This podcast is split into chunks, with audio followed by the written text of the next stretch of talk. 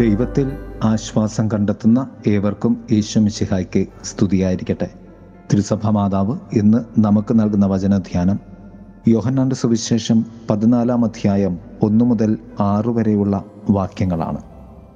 വചന ധ്യാനം അസ്വസ്ഥമായിരിക്കുന്ന മനുഷ്യന് ദൈവം നൽകുന്ന നാല് ആശ്വാസങ്ങൾ. കർത്താവ് പറഞ്ഞു നിങ്ങളുടെ ഹൃദയം അസ്വസ്ഥമാകേണ്ട. ദൈവത്തിൽ വിശ്വസിക്കുവിൻ. എന്നിലും വിശ്വസിക്കുവിൻ. നാല് കാര്യങ്ങൾ ഇവയൊക്കെയാണ്. ഒന്ന് ദൈവത്തിൽ വിശ്വസിക്കുക. രണ്ട് എന്നിലും വിശ്വസിക്കുക. മൂന്ന് ഞാൻ പോയി നിനക്ക് സ്ഥലമൊരുക്കും നിങ്ങളെയും കൂട്ടിക്കൊണ്ടുപോകും.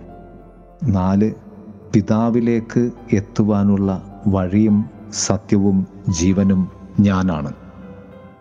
ഒന്ന് ദൈവത്തിൽ വിശ്വസിക്കുക. ഒന്നാം വായന അപ്പോസ്ല പ്രവർത്തനം പതിമൂന്ന് മുപ്പത്തിരണ്ട് മുപ്പത്തിമൂന്ന് വാക്യങ്ങൾ പറയുന്നത് പോലെ യേശുവിനെ ഉയർപ്പിച്ചുകൊണ്ട് പിതാക്കന്മാർക്ക് നൽകിയിട്ടുള്ള വാഗ്ദാനം മക്കളായ നമ്മിൽ ദൈവം പൂർത്തീകരിച്ചു. അതുകൊണ്ട് ഈ കാലഘട്ടത്തിൽ ദൈവത്തിൽ വിശ്വസിക്കുകയെന്നാൽ ക്രിസ്തുവിലൂടെ ദൈവം പൂർത്തീകരിച്ച വാഗ്ദാനം നാം പരിശുദ്ധാത്മാവിലൂടെ നേടിയെടുക്കുവാൻ ജീവിക്കുക എന്നാണ്. രണ്ട് കർത്താവ് പറഞ്ഞു എന്നിലും വിശ്വസിക്കുക. ക്രിസ്തു പൂർണ മനുഷ്യനും ദൈവവുമായിരുന്നു. അതിനാൽ എന്നിൽ വിശ്വസിക്കുകയെന്ന് കർത്താവ് പറഞ്ഞതിന്റെ പൊരുൾ മനുഷ്യനിൽ അന്തർലീനമായിരിക്കുന്ന ദൈവ ചൈതന്യത്തെയും നീ വിശ്വസിക്കേണ്ടതുണ്ട് എന്നാണ് കർത്താവ് അർത്ഥമാക്കുന്നത്. അതാണ് മനുഷ്യപുത്രൻ എന്ന വാക്കുകൊണ്ട് തന്നെ കർത്താവായ ദൈവം വിവക്ഷിക്കുന്നത്. ദൈവത്തിൽ നീ കാണേണ്ട മനുഷ്യ സ്നേഹവും മനുഷ്യനിൽ നീ കാണേണ്ട ദൈവ സാന്നിധ്യവുമാണ് ക്രിസ്തു. മൂന്ന് ക്രിസ്തു നമുക്ക് സ്ഥലമൊരുക്കുവാൻ പോകുന്നു. ഏതൻ തോട്ടം നഷ്ടപ്പെട്ട മനുഷ്യന് ഏതൻ തിരികെ നൽകാൻ പരിശ്രമിക്കുന്ന മനുഷ്യനായ ദൈവത്തിന്റെ പദ്ധതി. സ്ഥലമൊരുക്കുക എന്നാൽ നിങ്ങളെ അവകാശികളാക്കുക എന്നാണ്. അഥവാ വീണ്ടും അവകാശികളാക്കുക എന്നാണ് അർത്ഥം. യേശു ആ ദൈവിക പദ്ധതിക്കായി നൽകിയത് തന്റെ ജീവൻ തന്നെയായിരുന്നു.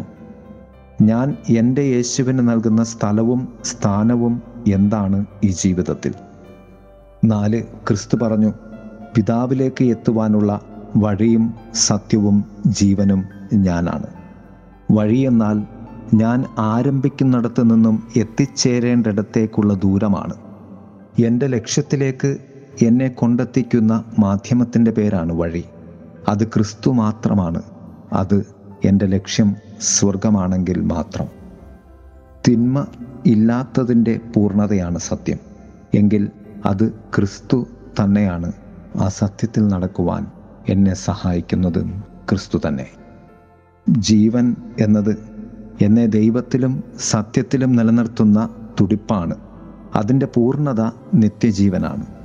പുത്രനെയും പുത്രനെ അയച്ച പിതാവിനെയും അറിയുക എന്നതാണ് നിത്യജീവൻ. അത് കണ്ടെത്തുന്നത് നാം ക്രിസ്തുവിൽ തന്നെയാണ്. പ്രിയരെ നമ്മുടെ അസ്വസ്ഥതകളെ ആശ്വാസമാക്കി മാറ്റുവാൻ കടന്നു വന്ന ക്രിസ്തുവിനെ നമുക്ക് സ്വീകരിക്കാം. വഴിയും സത്യവും ജീവനുമായ തമ്പുരാനിലൂടെ നമുക്ക് നഷ്ടപ്പെട്ടത് സ്വന്തമാക്കുവാൻ യാത്രയാകാം.